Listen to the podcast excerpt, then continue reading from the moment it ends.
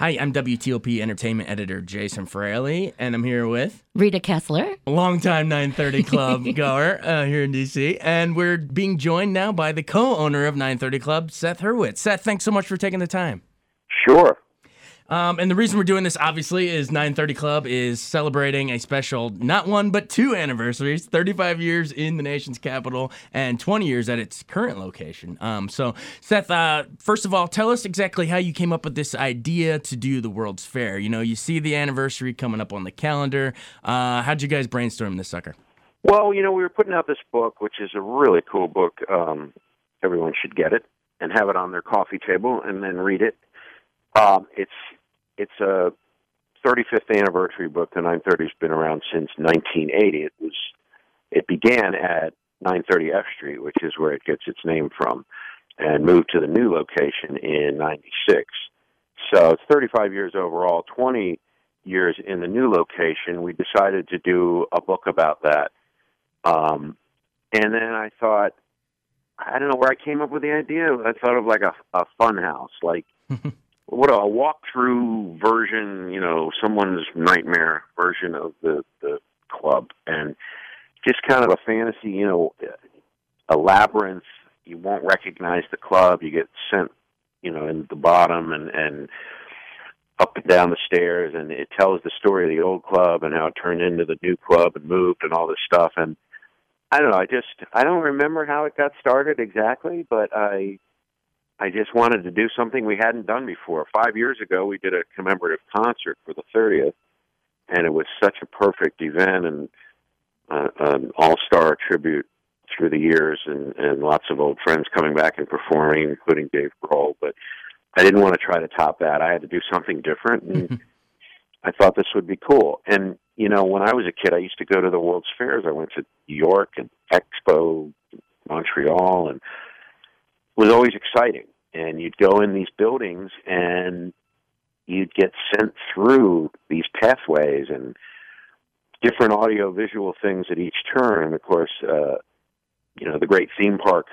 rides do that. And I just, I wanted to try to do that for people and have them learn about the history of the club and, and have fun while they're doing it and surprise them. And we always try to think of things that have never been done. That's my thing. Well, yeah. what is going on there that uh, I've heard there's a lot of interactive things going on. I heard a rumor there's a tattoo artist giving out real tattoos. Well, you know, uh, we decided to offer free tattoos of the 930 Club logo that for anyone that wants one. So uh, if you if you would like to have the 930 Club uh, on yourself permanently, we'd like to give it to you. So it's on us. Come by and uh, get one on us. We um, we just released a bunch more tickets because we ran through the thing last night and realized there was probably a little more space than, than we thought. We wanted to be careful. We didn't want to jam people in there, but there's some more space. So we opened up some more tickets for the next few nights. You should grab those because they're going to go quick. Are yeah. they online? Is that how you would get? Yeah, you go online just like you would buy a ticket to a 9:30 show, except um, you don't have to pay anything. Okay, and is that for every night? There's space open every night. Yeah. Oh, There's awesome. now we just opened up a bunch of tickets, so go grab them, and uh, we got more. We got more room than we thought, which is great. It's very comfortable and, it, and it's a lot of fun. And you know, some people leave early, some people stay and look at stuff for hours. It's and and go through it again. It's uh, so the response has been good because I know I know out. it just started yesterday. So the response has been good to this. Yeah. Oh yeah, uh, people just love it. I you know I I feel like a politician this morning. Uh, last night I was just shaking hands all night, people coming up and and and thanking us for being there uh, and congratulating us, which is kind of odd because you know we just went in every day and did our thing. It's kind of like Cal Ripken when he did his Iron Man thing, and and he just said, "Hey, I just went and did my job." I mean, we just it's 35 years. It wasn't a goal. It wasn't uh, to us. It's not an accomplishment. It's just that's what we do, you know. What do you think it is about the club that makes it so special? I mean, not only the fans, but the bands really like playing there too, whether it was the old club or the club that you have now. So, what what is the secret to the success of the 930 Club? Well, that's real simple, and I've been asked that a lot lately, and there's only one answer, and it's the people that work there. So, when you go there and you and it, it's how you're treated, which is, of course, what is the secret of any success in business or, or anywhere you go. I mean, if you go to a restaurant and the food's okay, but people are really nice, you, you're probably going to go back. Um, but if you go to a restaurant and the food's great, but you're not treated well, you're not going back. I mean, we we just like to be, you know, we're there to have fun too. So we we try to find nice people. We we want to have fun. We want to be nice people. We want people to be happy when they go there. We want the bands to be happy. So it just kind of attracts this group of uh, people that work there that are really happy to be there and proud to be there. And and it's it's gone on that way for years. A long time ago, a woman named Dodie Bowers, now Dodie DiSanto, started the place and she put together a collection of very interesting and, and enthusiastic and artistic people. When I bought the club from her, I tried to carry that on and and keep that going and and just go from generation to generation and just keep keep hiring people that are happy to be there and, and really excited about being the 930 club and and you know transition by transition those people become the 930 club that's what the 930 club is it's just it's just bricks and steel like any other building. So the difference is the people that run it. Yeah, I'm sure the people that work there um, is, you know, the community you've made there um, is the biggest reason people keep coming back. But I, I hear from a lot of bands that also it's the cupcakes. well, the cupcakes, you know, that was interesting. The, that was kind of a, an accident. I had a cupcake in Texas, um, in Austin, uh, from a trailer called Hey Cupcake, and it was it was really good. And I thought, well, we should sell cupcakes just because I wanted to sell cupcakes. And I get home and everyone says, well, you know, that's a big fad, right? There's like lines for cupcakes. Well, I didn't know that, so that's not why I did it. I just wanted to have a good cupcake at the club. Right. So we invented this sort of uh, hostess cupcake on steroids with 930 logo instead of the uh, the white squiggle, and we worked with a bakery, Buzz Bakery, to to produce it and it really wasn't cost effective for them to produce just enough to, for us to sell because we weren't going to sell a lot. So we thought, well, let's let's do a bunch more and we'll give them to the bands. How many do you need to do to to make it worth doing it every night? And they told us, and we said, okay, well, we'll never sell that many, so we'll just give the rest to the bands. So we started putting them in the bands' dressing rooms. It was not intentional. I wish I could take credit for it, but it just the bands went nuts over them and started tweeting them, and that became a thing all all to itself. And now it's it's a bands can't wait to get their cupcakes and and Instagram a picture of them with their cupcakes, and they talk about them on stage, and and now it's a thing. It it, it wasn't intended to be, but it is. That's awesome. Well, we, we talked a, a, lot about, um, you know, all the things uh, that you, you're trying to do for people that come out to the actual show, but the tattoos, and, then is there also going to be some backstage tours or holograms? I've heard. Well, people get to walk all through the club, and one of the things I saw last night that people seem really excited about um, was going in the dressing room and checking that out. We we we put out the hair dryer we had to get for James Brown once, and and you can get a picture under that hair dryer, and uh, that seems to be what people are excited about. For us, that's just you know everyday sort of stuff. I don't mean to sound jaded, but right you know that that's just a dressing room like your studio there is just your studio i'm sure there's a lot of people that would be excited to see the uh, glass enclosed nerve center but yeah we also have you, james we have james brown's hair blower out. here too. Uh, and then we get uh, you get to go on stage and see what it's like to be on stage at 9:30 complete with with an audience going mad on on screen in front of you. So it's it's a lot of fun. Um and lots of stuff to look at and uh really cool T-shirt we did for the thing with a, a logo that's kind of based on the New York World's Fair Perisphere thing, and uh, a lot of stuff. I don't want to. Oh, well, let me tell you what else. By the way, uh, go for it. That we created for for the World's Fair, but we're going to keep it as a permanent exhibition, and and it'll be a tradition now. It's the 930 Hall of Records, and what that mm. is is for every 930 show in chronological order. There is an album of that headlining act. So you go through the library and you can see every show that's been at the 930. Wow. And and a record, which back in the beginning, of course, they were all vinyl, and eventually it turns into CDs. Wow. But you can go and look at shows you've been to, and if you're a band, of course, you you know, hopefully you want your record up there someday. And as you it's- personally, it's a- as you personally walk through that that hall and see all the albums of all the different shows, do you um do any of them jump out at you as ones that you remembered as some of your you know more memorable shows over the years? Which acts? You know, people ask me that all the time. I mean, I mean, there's so many great shows. Uh, you know, for me, it's as a kid growing up going to concerts. When I get to do stuff I, I saw at the Cap Center, or you know, when I was young at, at Lisner or the Warner, or you know, these acts that Mhm. that were a big deal back then, and and now I'm promoting them. When I did Bob Dylan and Deep Purple and stuff like that, those were heroes to me. So that's that's exciting for me. That's like uh, pinch me sort of stuff. But um, you know, I really love uh, the local bands like Trouble Funk and Thievery Corporation. You know, to be able to to have people you know up there on sold out shows, and and you got your neighbors playing and in the audience, and everyone's having a great time, and it's sold out. I mean, that, those are really the best nights for me. And tell us a little bit about the the book and putting that together because we've talked a lot about about the World's Fair itself, but um, how much time and effort went into putting this thing together because it's pretty much it's like a scrapbook over the years. Yeah, it's like an oral history. So that's what I thought really, really interesting about the book. Well, you know, we started uh, asking everyone we knew, uh, you know, do you have some photos? Do you have videos? And it just stuff came pouring out of the woodwork. So now we had all this stuff to sort through. And then, you know, how do we put this together in a in a way that people that entertains people? I wanted to come up.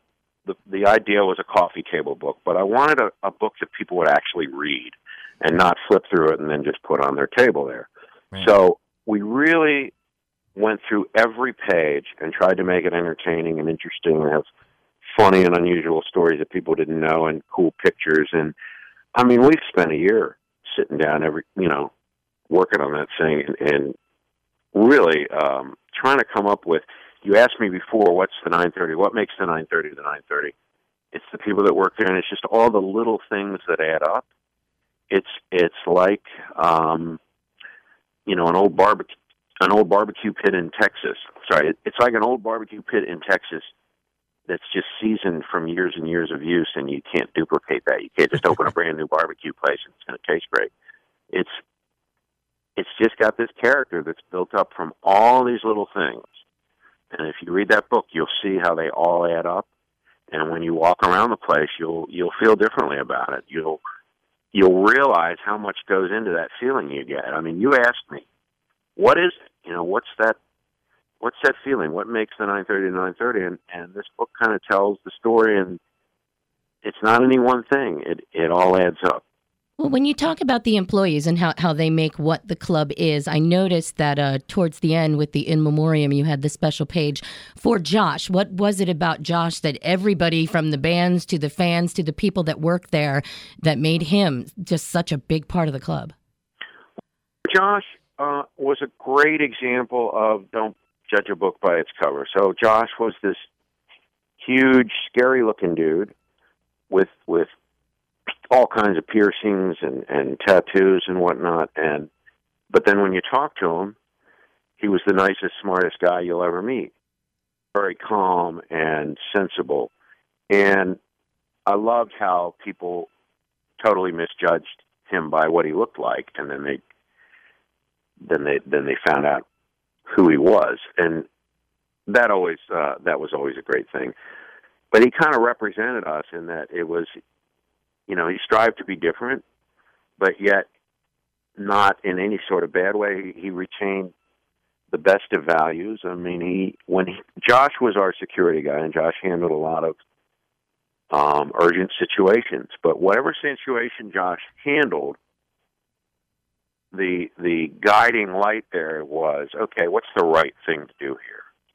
Which is always best, right? I mean, don't you? You always want to do the right thing, and that's how Josh made decisions. And he was kind of a leader in that regard. But you know, everyone at the club tries to do that. He was he was our sort of uh, figurehead and and the most recognizable figure.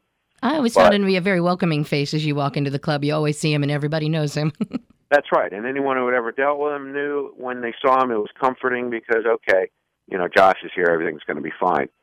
But there's a whole lot of other people that are, you know, equally as responsible and comforting and, and you know, take care of everyone there. I think when people go to the 930 Club, they feel like they're going to be taken care of. If there's a problem, we're going to figure out the right way to deal with it. Right. We don't just throw drunks out. We get to the bottom of the problem and you know see what the issue is and, and solve things and and do it in a human way and and deal with people as people, not just uh, you know someone that needs to get thrown out or something. So you know, and, and Josh was uh, the leader of that and and set the most visible example. But even when he was there, you know, everyone else was like that as well. So um, people miss the one figure they could spot.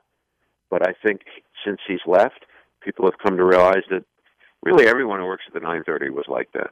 Right. Yeah. You I mean you mentioned he's he taught you know us not to judge a book by its cover, but with your anniversary book, we are going to judge it by its cover because it's awesome. It's a 3D cover. The whole book is great. Um, people, can, I guess people can pick it up if they head out to the World's Fair tonight or or online. Is that how they get it?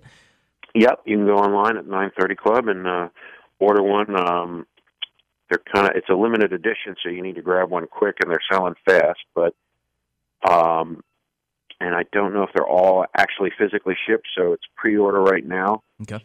They're coming in. Uh, they're coming in uh, by the truckload, but they're small trucks.